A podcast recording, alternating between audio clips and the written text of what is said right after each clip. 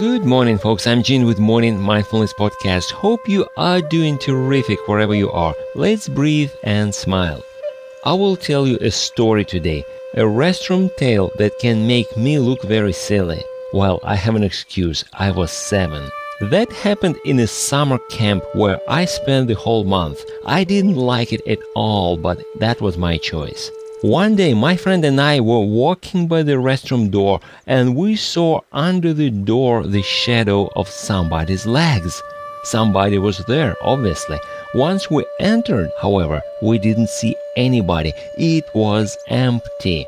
Right now, I understand that somebody could be inside the stall, and there were plenty of those, but we got scared. We ran to our group and told them that we saw a ghost in the restroom.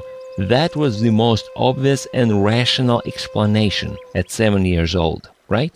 What's the point, you may ask? Glad you asked. I see people today who base their actions on the same principles I used in my restroom story.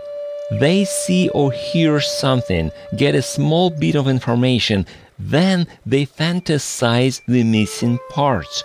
They build up the story to the level where it looks logic to them, whether it is true or not. Unfortunately, they don't stick around long enough to figure out missing pieces. They run with it fast and they tell the complete story from their perspective.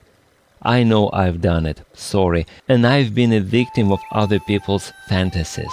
That brings us to the main point today. Don't assume, especially if you are planning to pass a judgment. Study the circumstances. Don't just run with what you think is right. Think, analyze. Does it make sense?